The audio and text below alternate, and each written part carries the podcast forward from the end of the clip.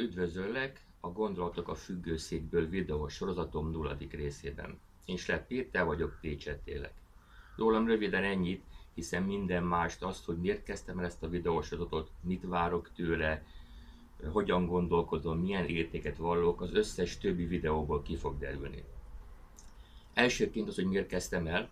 Azért kezdtem el, mert úgy gondolom, hogy a fejembe levő gondolatok közül, hogyha valaki ha egy ember is tud tanulni, egy ember is tud valami értéket kapni tőle, akkor már megéri azt, hogy az ember leül és elmondja a gondolatait.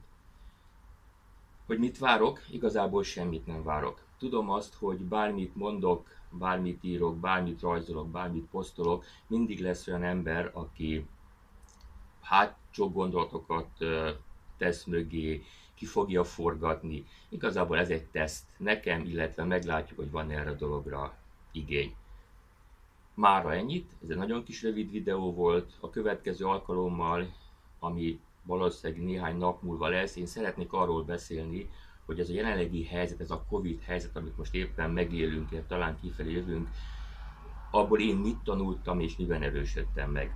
Köszönöm, hogy meghallgattál, remélem találkozunk a következő videóban is.